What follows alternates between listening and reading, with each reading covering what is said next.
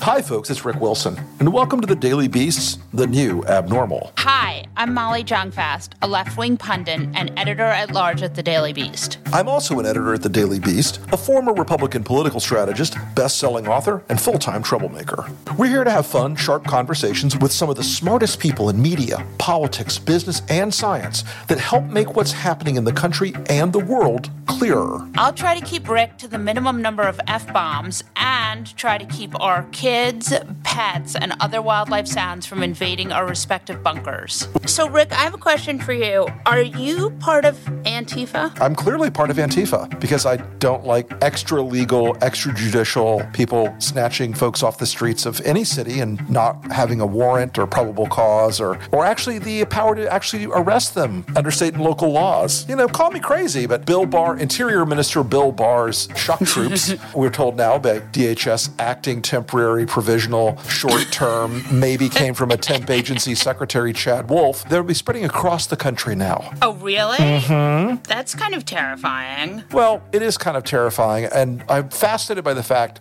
that Trump conservatism has decided that the hill they want to die on is defending secret police. Secret police. It's truly amazing. So, yeah, the message of the day from the Trump campaign, and I kid you not when I tell you it came from the Trump campaign. all the little Fox, the Sturmbart crew, OAN, and all the rest of them, that Lincoln Project is Antifa, Rick Wilson is Antifa. Well, you know what? I admit it. I like fascists to end up the old fashioned way.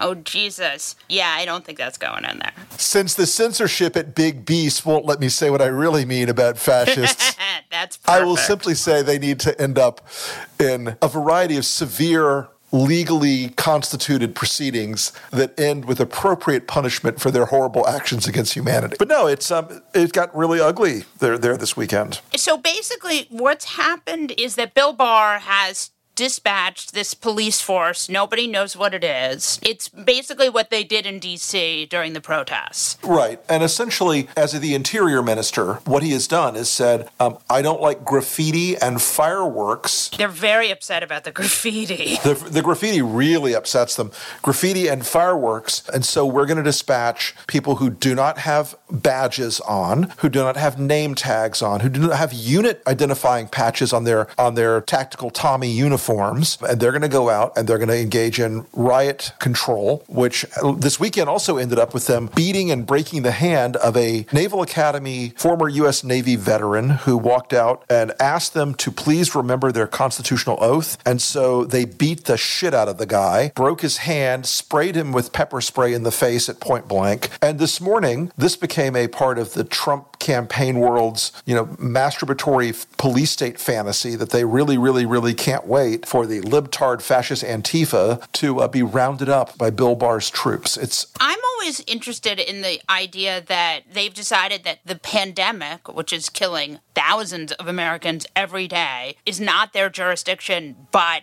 jailing people for graffiti is. This is a sign of the Trump campaign being out of airspeed, altitude, and ideas, as we say in aviation. But their campaign is struggling right now to make this election about something other than 145,000 dead Americans and something other than the fact that Donald Trump's you know economic leadership. You know, last month, 32% of Americans could not pay their rent or mortgage. Yeah, we have 11% unemployment. Right. And, and right now, Mitch McConnell is saying, my God, if we give them another $600 a month, they might lay on their couches and, and watch Netflix all day, where the country is about to go down the goddamn economic tilt-a-whirl of doom. Yeah. It's just fascinating. There's no testing, there's no tracing, there's no federal government for any of that. But there is federal government to go to Portland who does not want them, right? But the Trump administration has decided that this is the only way to control the 11 people there who are graffitiing. You go back through history and you find these people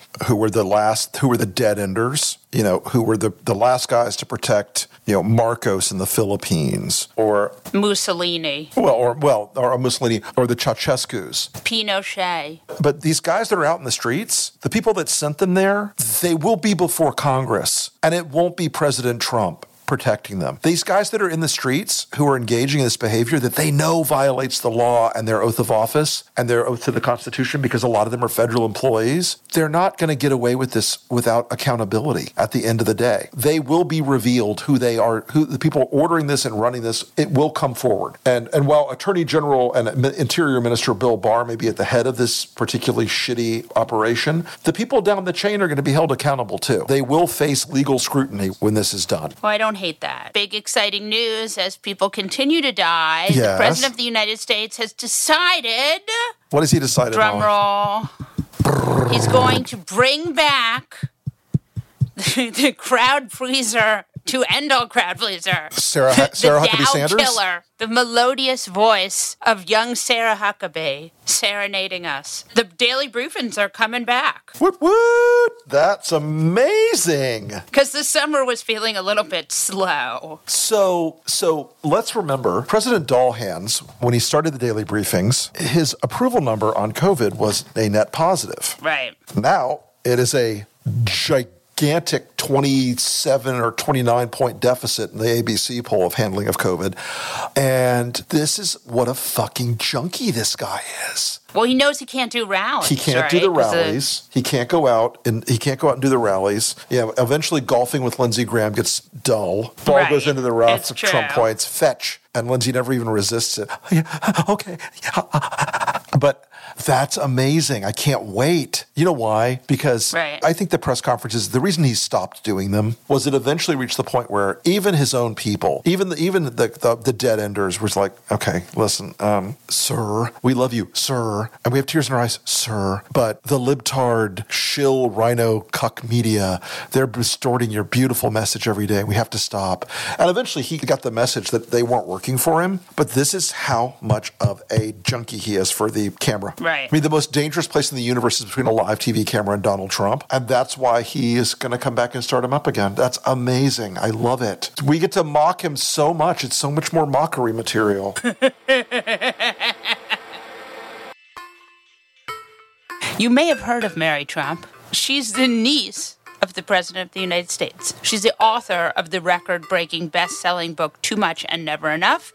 And we're delighted to have her here today to talk with us. Also joining us will be Lachlan Cartwright of the Daily Beast. All right, so how do you grow up in a family like that and end up a liberal, smart, normal person? It's pretty simple, actually. The fact that I grew up in Jamaica, Queens is one of the two best things that ever happened to me. The second best thing has nothing to do with your question, but growing up in Jamaica, where, you know, I think when I was a kid, it was like 70% black and the rest white, and it was segregated by Highland Avenue, but I took the subway to school. So all the shops, or not all of them, but most of the shops were owned by black people, and most of the people working in them were black, and it was just normal. And then I'd go to the house and I'd hear what they were saying. And I went to school in Forest Hills and I'd hear what my friends' parents were saying. Like my friends were barely allowed to come to Jamaica because of the blacks, but said in a whisper. So it was that simple. It was experience. Like all the people in my life who've hurt me are white. I've never understood the generalization.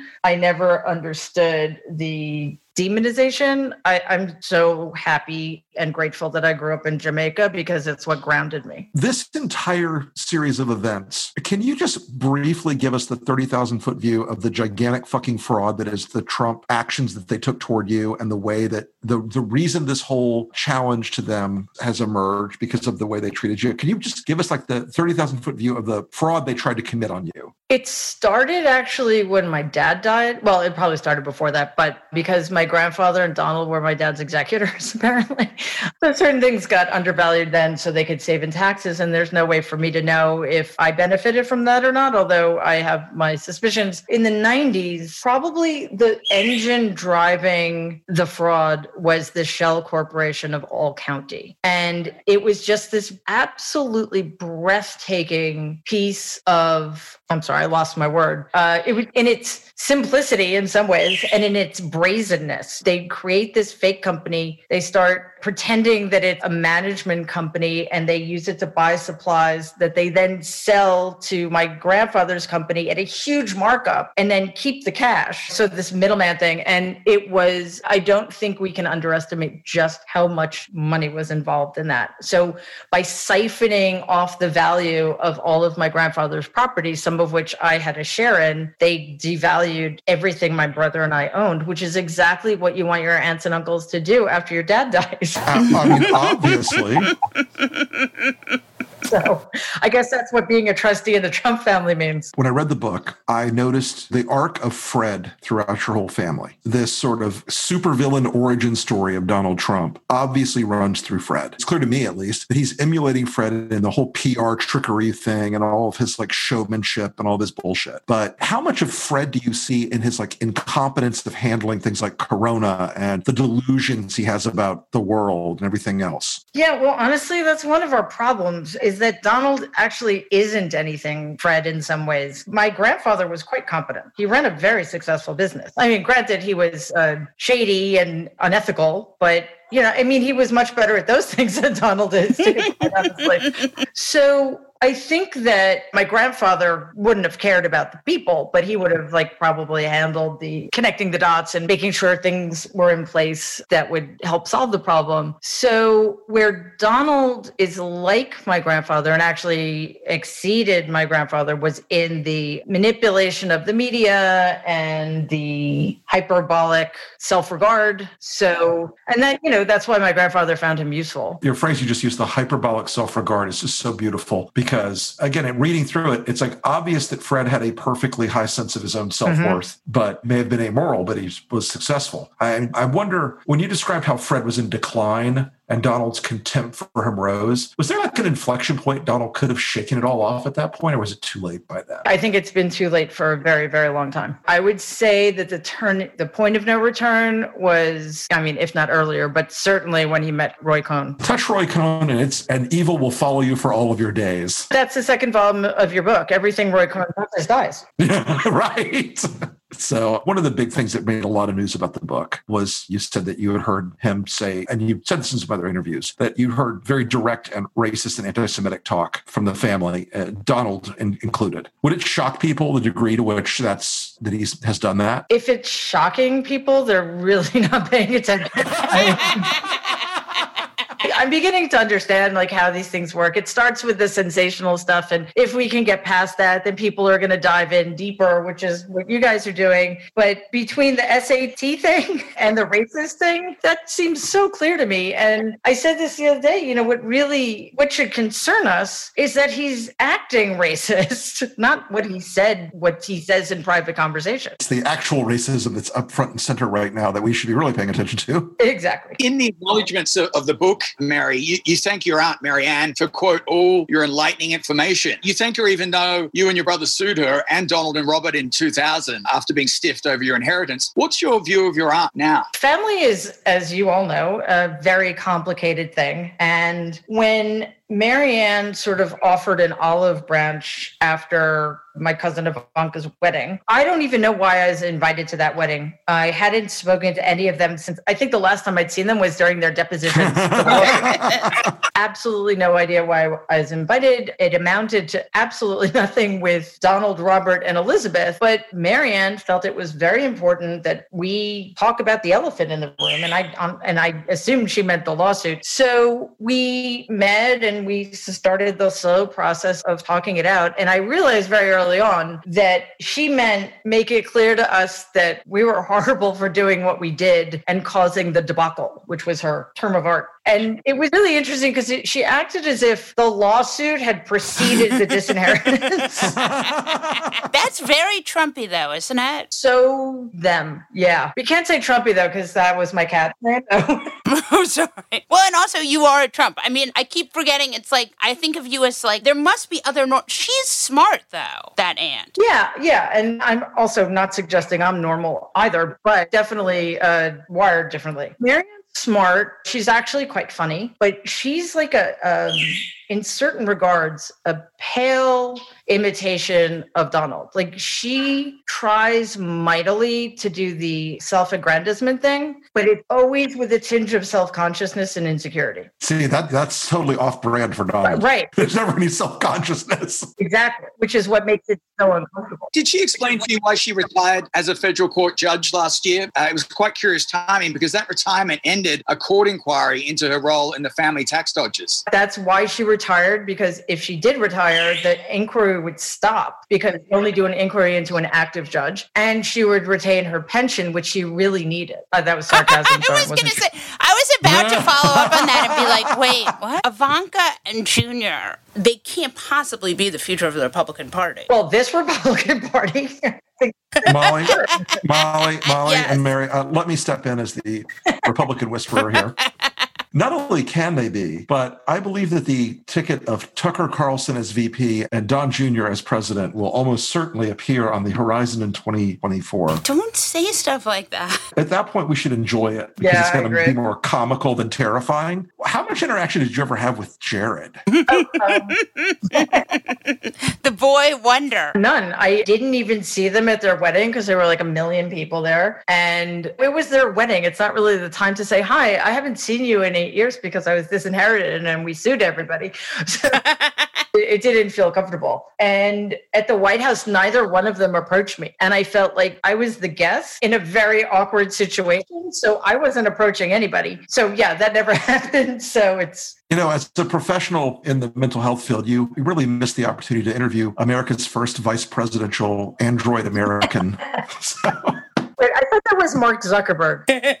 Look, I think they came both came off the same flawed assembly line. You talk about the idea of like Trump being actually institutionalized in the White House, which I think is so interesting. Can you just talk a little bit more about that? Because a lot of the book is this insights into his psychological life and the world that created him. Mm-hmm. It just makes sense to me because, you know, it starts in the House. And when Donald finally was chosen to be the heir apparent when he was probably still in high school, he was protected at every turn by my grandfather from his incompetence, from his total inability to handle money. And he never had to fend for himself. He never had to admit when he was wrong. And then he was in my grandfather's company. And then the Trump organization was set up, which I think it was like a sinecure, honestly. And then it wasn't just my grandfather, was all these other entities coming forward, the media, the banks to keep propping him up and protecting him and letting him fail up consistently and constantly until the Republican Party started doing the same thing. And I imagine the White House to be the kind of place where, you know, the person in his position has every need attended to, every want attended to 24 hours a day, and is never told no. I mean, good presidents, well, I don't consider him the president, but like, you know, I'm sure Barack Obama or even George W. Bush would maybe seek it out sometimes, you know, give me a, an honest critique of this. Donald would never do that. And if somebody did question him, that person would be fired and humiliated. So he doesn't have to do anything. I can't think of any way to be more institutionalized except to be on a psych ward. It's not out of the question. No, it's not. And in fact, honestly, it would be better for him and it would be better for us. You know, knowing the way the White House works, your, I think your analysis is very on point because it is a controlled environment. It is a place where the ease of traveling and moving around is there's a lot of friction to him causing more trouble than he than he would probably be inclined to cause otherwise. And even though the the the staff at the White House as of now are the bunch of most obsequious lickspittles to ever hold office there, even they can't let the monster run around all the time. Right. I didn't know there was a list below the Z list, but here we are. When I was writing the book, I was in, in thinking about this issue. I was trying to imagine imagine Donald, okay, in Astoria, Queens, living in a studio apartment, having to go out and get a job and support. I'm serious. Like, how would that work? He, no other company would not have fired him. Was that like a triple negative that I just pulled there? Any company would have fired him for his behavior, except apparently the United States of America. It's not that it's important. Mary, how I caught on to the, the fact you were working on a book project was through my reporting a year ago on, uh, on David Barstow and how he imploded the New York Times tax team uh, in his relentless pursuit of you wanting to ghostwrite your book. Obviously, seeing that be a massive payday. And you were a key confidential source for the Times at the time, but yet he showed up at your house unannounced. He bombarded you with calls and texts. What was that experience like? I noticed that he wasn't uh, given a shout out in the, uh, the credits where Suzanne Craig and Russ Buettner, the other Times reporters, were. No, and I refuse to mention his name in conjunction with that article because his behavior afterwards was so unethical and unprofessional. It's kind of mind blowing. Yeah, Lachlan and I go way back. Although you didn't know who I was for until recently, right? That's correct. Yeah, I, I thought it was either Maryanne or Elizabeth up until around Christmas time. Right. So yeah, I was starting to feel like you know my my role in life was just to be a confidential anonymous source. it was really just heartening that you were so on that story because nobody else cared, and it was awful because I really had liked David and I thought he was a good guy, and it just felt like when I finally figured out what was going on, I had been set up from day one. I felt like such a rube, you know. It took it took a while for me to to let that go because he was so persistent and so what indifferent to the effect on me, but also completely incapable of seeing what he was doing. Or maybe he saw it but just didn't care. You know, just completely using me to his own ends and using his agent and stuff like that. It's a very long story for another time, Lachlan. You'll you'll get the exclusive on that one. But you know I like a good exclusive, but David obviously knew that this book was going to sell like hotcakes and it has. It's set, you know, records and you're, you're on your 14th print run now, which makes me wonder are you interested? Are you, are you interested in writing more books? I mean, are there other Trump family secrets still to be aired? Oh yeah, yeah. Because I initially wanted this book to be more about my dad, and it's turned out not to be for a lot of reasons. So I, yeah, I absolutely, and not just about the family. I have a lot of other things. I actually started out in life wanting to be a novelist, so that would be. I'm sorry. I say this as a recovering novelist, but you certainly could be. I mean, you're a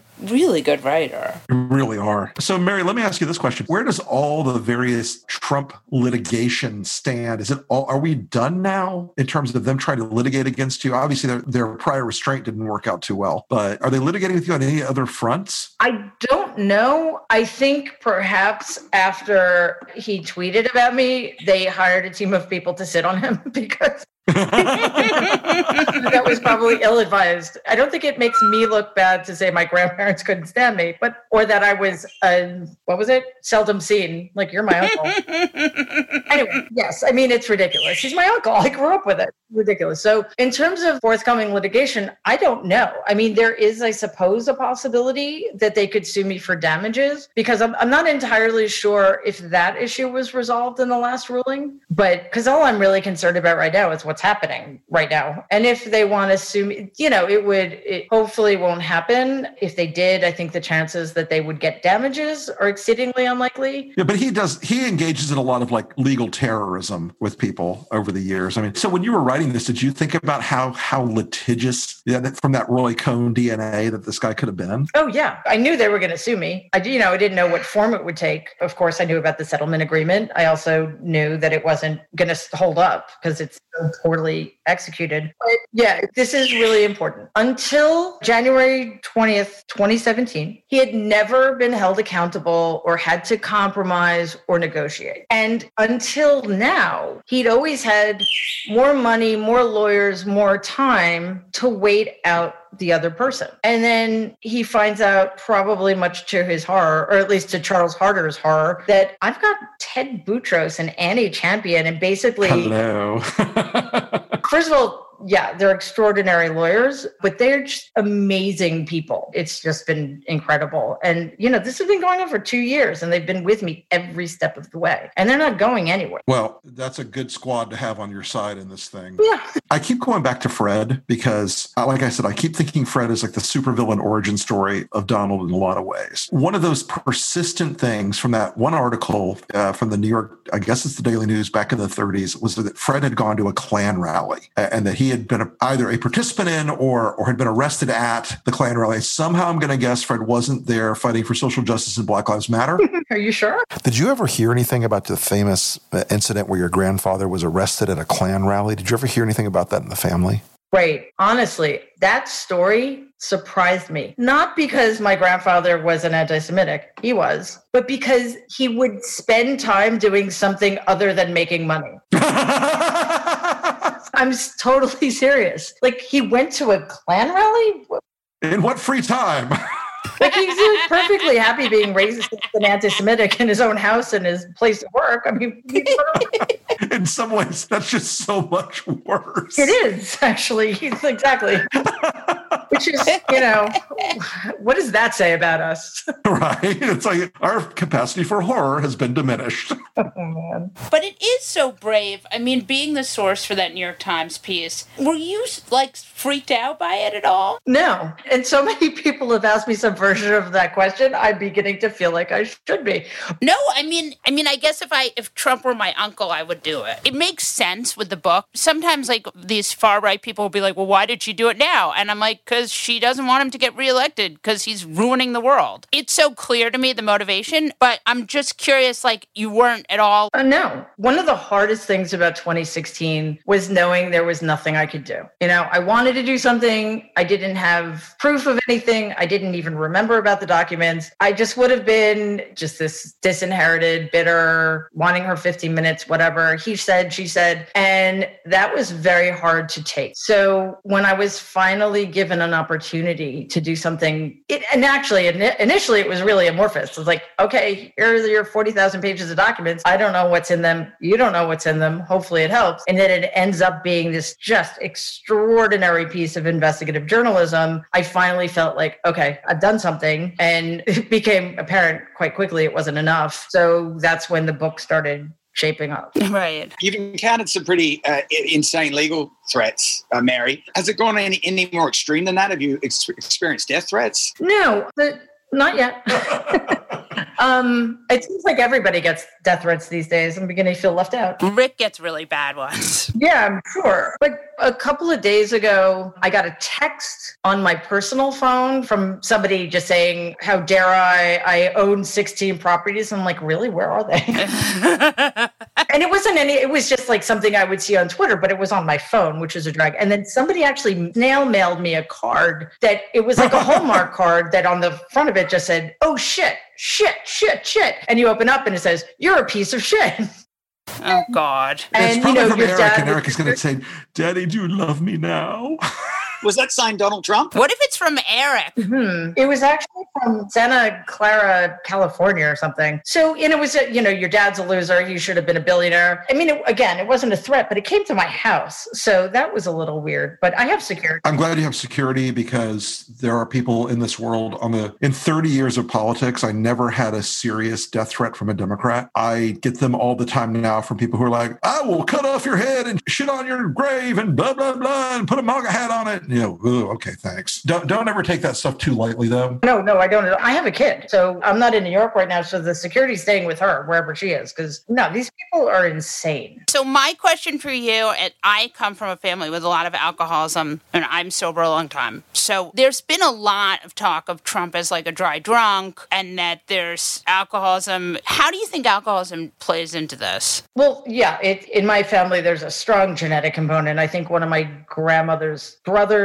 died from alcoholism. One of my dad's first cousins, Malcolm, who was a very, very sweet man, died in his 50s from drinking. So it's very present. But with Donald, I don't know. I mean, I don't, I don't think he's a dry drunk necessarily. I think his issue, and this might sound ridiculous, and, and again, I don't know anything about the drugs in the 80s. Other people can speculate about that. One of Donald's problems is that my grandfather was a, one of those very rare people who needed like four hours of sleep and had tons of energy to burn for the rest of the 20 hours. It was so in my family, just like being kind was weak or being wrong was weak, so is needing to sleep like a normal human being. So I'm not kidding. I think that's why Donald doesn't sleep because daddy wouldn't approve. So that's maybe why he drinks 12 Diet Cokes a day and is up to, until three in the morning tweeting and then up at six o'clock in the morning tweeting. It's so unhealthy, both physically and psychologically, not to get enough sleep. And I don't think he ever has in his life. Your description of his various pathologies in the book. There's so much observable data. You could break apart any of the things you mention about him, learning disability. You know, the guy can barely stand there in front of the teleprompter and grunt out words. There's so many things in, the, in that from your professional perspective that I think give this book a layer of granularity and context that I mean, I'm really glad that you put your professional skills to work on some of that analytical assessment of him. Because if, if they rolled him into a psych ward, I think you would probably immediately pack him off. Yeah. Well, it's too late for him, unfortunately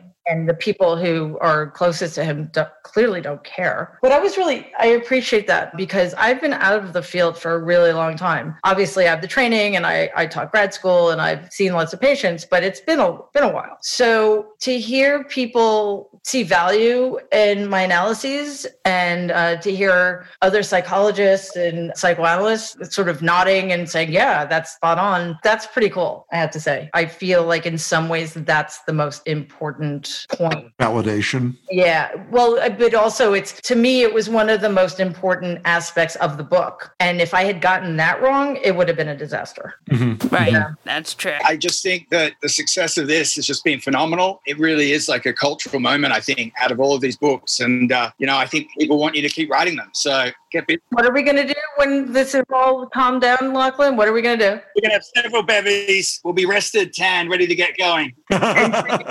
drinking a lot. Exactly. Mary, well, we've got you just just lastly, can I just jump in and just say, uh, in Trump's tweet on Friday about you, he did highlight your NDA and saying that you violated it. And there is a pattern here where Trump puts people that work for him under NDA, and you know it happened at the Trump organization. It happens down the White House. Do you think these NDAs should be ruled invalid and non-binding? Because we keep seeing them being used to cover it for fraud in your case, and in fact, in other cases like Karen McDougal and Michael Cohen for criminal activity. Oh my gosh, absolutely. In fact, I think it should be a requirement if you want to run for president, all of your NDAs get invalidated. I mean, with the judge, when he lifted your gag order, actually ruled con law trumps contracts. Yep. Yeah. Right.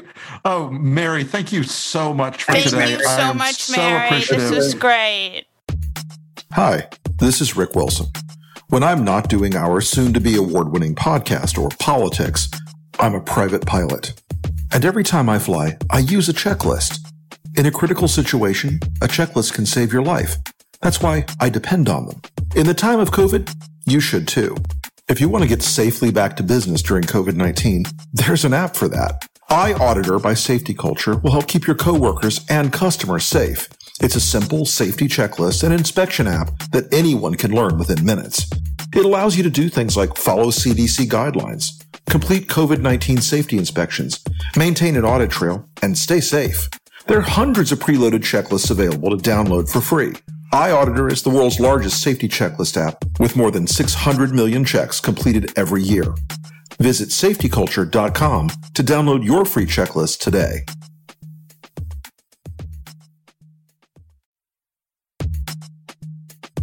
Support troublemakers like us who speak truth to power.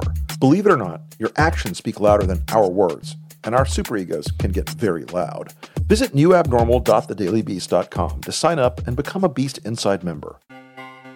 And we're so excited today to have Elie Mystal. He's the justice correspondent at The Nation and one of our favorite Twitter personalities. Elie, you just wrote a piece about John Lewis for The Nation. Can you talk to us about what John Lewis meant to you as a journalist? You know, one of the things that really hit me when he passed away, you know, he'd been sick for a while, so it wasn't a complete shock. But one of the things that really hit me when he passed away was just the dripping imposter syndrome that I have, and I think a lot of people in my generation have. What we're losing when when people like Lewis pass away and C.T. Vivian on the same day and Elijah Cummings not too long ago, we're losing that greatest black generation, that generation that has kind of direct living memory of the fight for civil rights. My mom is almost 70. She was born in 1950 in segregated Mississippi. She met Dr. Martin Luther King at her house when she was a kid because he was around people's houses back then, right? Like he was, you know, my grandmother was a school teacher and he was, you know, making the rounds in Mississippi and checking out the schools, right? So like that living connection to the struggle is passing away. And as as those elders pass away, it then becomes my generation. I'm using generation kind of expansively, but like it becomes fundamentally people my age. I'm 42, people in their 50s and 40s uh, now to be the next elders, to be the next kind of leaders, or at least the keepers of memory. And I have an imposter syndrome feeling of I'm not personally, you know, I don't know that I have the, the bona fides to be an elder. I certainly don't have the experience to be an elder. I didn't march across no bridge. I went to Harvard, right? People like my mom, like John Lewis, like Elijah Cummings, their sacrifices were so I didn't have to worry about. So I could just, you know, go to Harvard and read Plato instead of having to go out there and fight in the streets for my basic dignity, right? So losing that kind of direct connection, that living memory of what it was like and what it takes to fight white supremacy is a hole, is a hole in our community,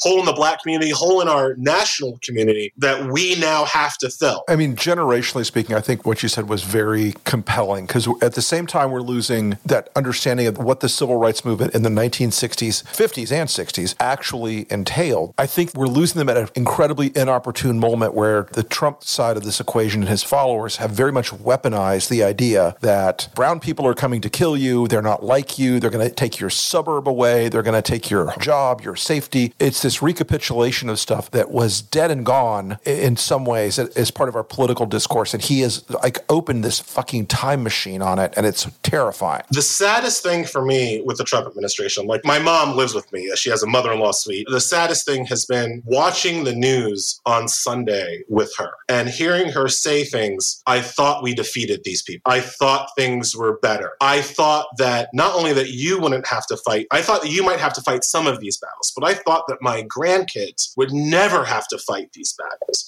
And watching her kind of see, had to wait outside the library for some white man to go check out a book for her. That's where she started. And for her to be here now with all of that success and victory, and yet to have to see the retrenchment and the and the counterattack of white supremacy. And she looks at me, and again, you know, we're, we're watching we're watching Joy Reid, we're watching you know the news. She knows that you know sees me on TV, and she's like, "Can't you do something?" That's easily been the most painful part of this era. But I will say to try to kind of upswing it a bit, my generation has its own problem. We're a smaller generation than the ones that preceded us and the ones that are succeeding us. And the thing that Trump is doing, that the Republicans are doing, that I don't think they fully priced in, is that they are now forging an entirely new generation of fighters and heroes who are on the come up. And what they have done to these kids, the what they have exposed these kids to, and what these kids are going to be willing to do to fight them going forward, I don't think people in the Trump administration have fully internalized what they are setting themselves up for in the future. They've activated a generation of people under 30 who look at Trump and Trumpism and Republicanism now. They see the two sides in Portland, they see the two sides in Minneapolis, and they're not going to stand with those people. It is a generational neutron bomb for the Republican Party. And by the way, good. That's good. There is a huge discrepancy in healthcare for African Americans, life expectancy, infant mortality. African Americans are not getting the same kind of medical care that white people are. And even John Lewis and Elijah Cummings, Elijah Cummings was like 68 or something. So, can you talk a little bit about that struggle? Well, part of it is just that it's hard to live around all these white people, right? Like racism doesn't have a cost to one's health, right? Even beyond the disparity in medical care that you're bringing up, Molly, there are studies after studies that show that black people are more prone to hypertension, heart disease, issues involving stress. And what is that stress? That stress is trying to live and breathe and work in a predominantly white society.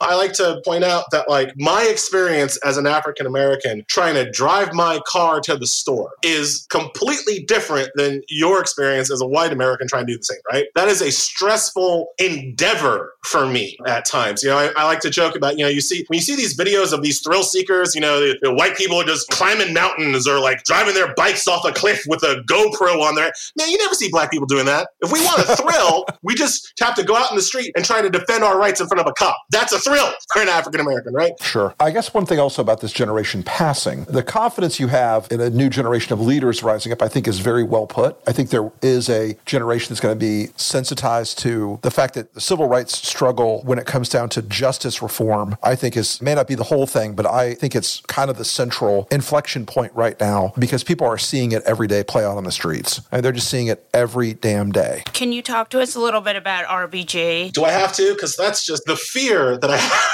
the fate of the Republic should not rest on the shoulders of an 87 year old umpteen time cancer survivor, right? Like that is not what the framers intended, I, I believe. So, one of the things that we have to learn from the RGB experience is that having so much of our policy depend on the vagaries of death of very, very old people on the Supreme Court is ludicrous. There's got to be a way to stop that. I have a few ideas that we can talk about, but like that's the number one takeaway has to be this can never happen again. Uh, I think we all know that the number one thing Donald Trump's campaign wakes up every morning and wants is for her to pass. This would turn this election in, with their base into a single subject election. It would turn into a Washington, D.C. shit show. They would nominate some Federalist Society guy in a hot second. No, the woman, that scary Amy Barrett. Amy Coney Barrett is, is They look at this as, and I cannot express to you enough how much that my former Republican colleagues are, every time they see her pop up on a Google alert, they rub their hands together like crazy people, like movie villains. they're so desperate to have an open seat to campaign on, they're trying to put, push Clarence Thomas out. Right? it's true. Who doesn't want to go? Clarence Thomas loves his job and he's in the majority now. He doesn't want to go anywhere, but they're trying to push him out to get a seat. But Rick, let's talk about this. Why is that? And when you look at it, what you see is that Republicans have done an excellent job over the past 30 or 40 years of explaining to their voters how important the Supreme Court is. Look, I do not believe Yeah, why haven't Democrats done that? I do not believe that the average kind of baseline Republican voter is any smarter than your average baseline Democratic voter, right? But Republicans have made the one to one connection to these voters, right? You want your guns? It's about the Supreme Court. You want to stop them queers from kissing? It's about the Supreme Court. You want to stop these women from having rights? It's about the Supreme Court. They don't know what the Supreme Court, the Republican voters don't know what the Supreme Court does or any of these kind of like complicated legal theories of interpretation. They just know that if they want their culture war victories, they have to win at the Supreme Court. Democratic voters don't know that. That is a failure of the Democratic Party. That is a big, hawking, dripping failure of the Democratic Party for the past 40 years. You sound a lot like Rick Wilson. the thing about Republicans' understanding of the Supreme Court message is very simple. when Republicans have the control, when the Federalist Society is in charge of appointments, the kinds of judges they appoint are these kind of radical standard bearers for the right wing movement. When liberals have control, the kind of judges they appoint tend to be fundamentally centrist. We don't come out of the gate with our heroes, with our liberal, kind of liberal crazy people to combat the conservative crazy people. We try to play the center. One of the analogies that I've made is that if you've got a seesaw and on one side there's an elephant, the way to balance that seesaw is not to put a donkey in the middle of the seesaw. It's just going to slide towards the elephant, right? You need to put your own elephant on the other side of the seesaw. That's how you get balance. And Democrats don't understand that when it comes to nominating Supreme Court justices. So that if you look at Obama's appointments, three attempted appointments, Kagan is fundamentally a centrist. Merrick Garland fundamentally would have been a centrist. Sonia Sotomayor, who has turned out to be quite liberal, did not play that way when she was trying to get the job. I don't want to say Obama got fooled, but Sonia Sotomayor has been way more liberal on the court than her Second Circuit opinions would have suggested she was going to be. One of the secrets, though, of the Federalist Society, this long march that Leonard Leo has engineered, was not just that they picked out guys that were going to like checkbox all the ideological things. They also looked for people who could be influential inside bodies like circuit courts and the Supreme Court. They looked for people who could be operators as well as jurists. And that, you know, whether you love them or hate them, that is brilliant strategic thinking, where the Democrats have never had anything even vaguely comparable to that. Going to Harvard Law School, you know, one of the things that I learned is that how brilliant the Federalist Society is at identifying people when they're young. Trust me, if I had given any, and I went to a law school from 2000 to 2003, if I had given any indication that I was conservative, right, that I was going to be a black conservative jurist, they would have plucked me out as a 1L, marshaled me through my entire career so that I would have been in a position to be a federal judge when Trump won and would now be on some kind of fast track, short track for Clarence Thomas's seat. They would have done that. They would have identified me as a 22 year old, right? Democrats have nothing comparative, nothing on the scale of operation of even identifying their young stars and helping them throughout their career. Democrats are 40 years behind on this project. I- I've counseled Democrats a lot who bitch about the Federalist Society. I'm like, okay, you can complain about it all day long. It's not going to change the fact that it exists and it's done what it's done. Why don't you do something similar? And it's always like, well, because we're well, but that's uh, right? Are, are you not are you not in politics? It's not even that expensive. Federalist Society's got an endowment of what, like 25, 30 Oh, well, million yeah. dollars? So we're screwed. So my solution is court packing, right? So that, and I come to the conclusion that the only real way of fixing it is court packing. The number of Supreme Court justices is not set by the Constitution. When we started, it was six. Then at pre-Civil War, we were up to 10. It was only with the Judiciary Act of 1868 that we got to this number of nine. Nine holds no special numerical significance. I have an argument that the court would function better if it had more justices, like 19 justices, as opposed to nine or even like 11 or 12. And the reason why, look at how all the circuit courts operate, right? They operate with many more justices than the Supreme Court. California, uh, the Ninth Circuit has, I think, 21 justices. They operate on three judge panels, which are chosen at random. The randomness gives it more of a sense of impartiality, by the way. Only really important cases are bumped up to en banc, which is the full circuit. If you had 19 justices, the death or retirement of any one justice would not matter as much. It just wouldn't. That wouldn't change the power of the Supreme Court, but it would change the power of any individual justice. One of 19 is a completely different kind of political football than one of nine. There are, quite honestly, very few opinions, I believe, at the Supreme Court level that would break down 10 9 on partisan issues so cleanly, right? Because cases are complicated. We saw even with this term, you had that one case where Gorsuch kind of flipped and went with liberals on Bostock, right? You had Roberts kind of playing both sides. That's not because Gorsuch or Roberts are RINOs in any sense, right? It's because the law is complicated. It's because even an ideologue will have certain pet issues that they like or they care about or they don't like or they don't care about, right? If you have 19 even complete ideologues kind of fighting over these very difficult and complicated legal issues, the chances of them kind of all kind of circling their wagons and party lining on a 10-9 situation, I'm not saying it would never happen. It would just be way more rare than the 5-4 kind of decisions we see regularly out of the Supreme Court. We would have a better Supreme Court if we had more justices. And then you deal with the, you know, Merrick Garland, Brett Kavanaugh. It also gives the Democrats something to something to shoot for. And by the way, the way you sell this to Trump is you tell him it's the greatest reality show of all time. A 19 person Supreme Court. Leave it to Rick to take a elevated discussion to something completely shallow and media related. I liked it. Let us go now to our one segment. the one segment you all been waiting for. The segment you know and love. the only segment we have. We need like Fuck a trumpet flourish before this or something. That's right. Some music. All right, Rick Wilson, who's your fuck that guy? My fuck that guy is acting temporary provisional sort of kind of pseudo secretary of homeland security Chad Wolf who was out this Ah, weekend Chad. In Portland Oregon declaring his billion gajillion dollar federal agency would be bringing the full might and force and power of the federal government down on a bunch of fucking teenagers with spray paint and fireworks as he seeks to stomp out the he's decided to marshal the full resources of his multi-billion gajillion dollar agency to defeat the armed communist insurrection of Antifa. Chad Wolf, you're on our list for this week's Fuck That Guy. you don't get a lovely parting gift. Hey, Mary, thanks for being our special guest. The first time anyone else has done Fuck That Guy. Um, who is your Fuck That Guy for today? There's so many choices. And I would say because of the lawsuit to make it illegal for people not to die in Georgia, I might have said Kemp, but I think more currently because that's been ongoing and it's not going to stop. You know, Betsy DeVos, who apparently wants to kill our children.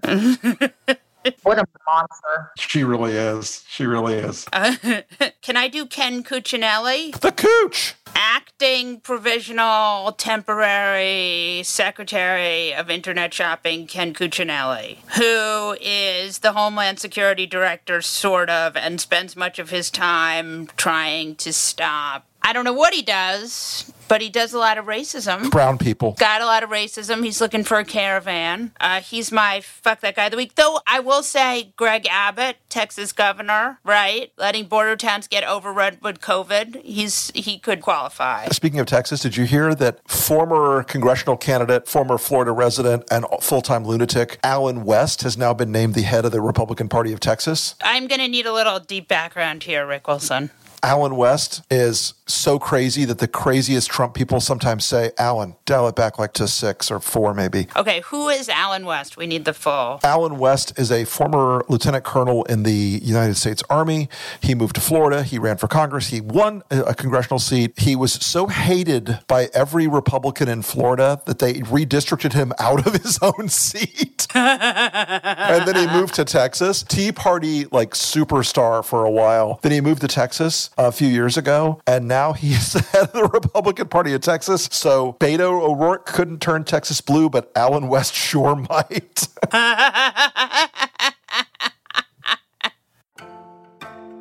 On that note, we'll wrap up this episode of The New Abnormal from the Daily Beast. In future episodes, we'll be talking with smart folks from the Daily Beast and beyond from media, culture, politics, and science who will help us understand what's happening to our country and the world. We hope you'll subscribe to us on your favorite podcast app and share the show on social media. We're just getting started and don't want you to miss an episode. If you'd like to follow us on Twitter, I'm Molly Jong-Fast and he's the Rick Wilson. Thanks so much for listening, and we'll see you again on the next episode.